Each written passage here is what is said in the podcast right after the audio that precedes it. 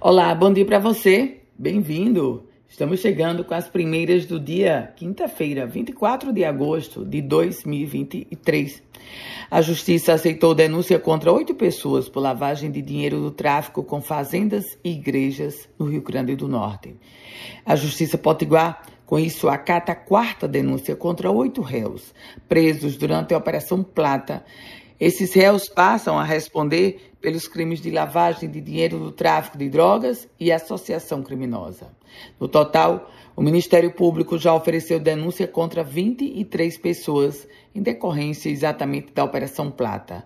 Já foram levadas, levados ao judiciário 493 fatos criminosos cometidos por esse mesmo grupo. E a gente traz informações agora sobre uma criança de 6 anos que perdeu a visão de um olho após ser agredida por adolescentes no interior potiguar.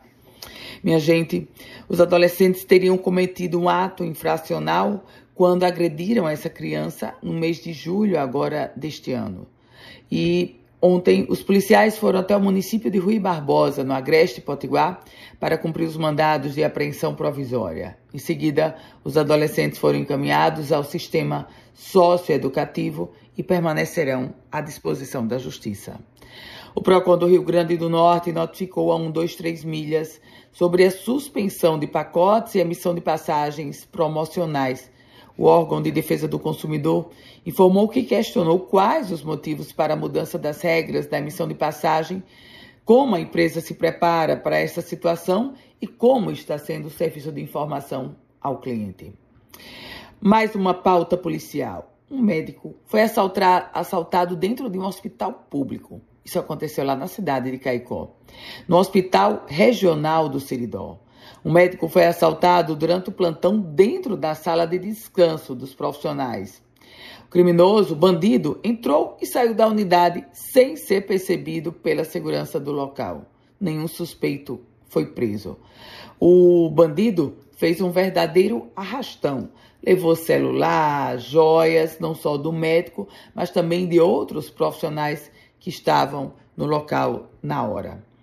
Vamos falar, vamos falar sobre futebol, porque o Apodi bateu Brasília nos pênaltis e vai à final da Copa do Brasil de futsal. Olha só, o Apodi está na final da Copa do Brasil de futsal adulto masculino. Essa classificação histórica foi conquistada no finalzinho da noite de ontem. Após derrota no tempo regulamentar e empate na prorrogação, a equipe potiguar da mesma cidade do nome, ou seja, de Apodi, bateu o Brasília Futsal nos pênaltis. É a primeira vez que um representante do Rio Grande do Norte chega à decisão do torneio. Com as primeiras notícias do dia, Ana Ruth Dantas. A você, um ótimo e produtivo dia. Se quiser compartilhar esse boletim, fique muito à vontade para começar a receber. Você envia uma mensagem no meu WhatsApp, que é o 9 8716 8787.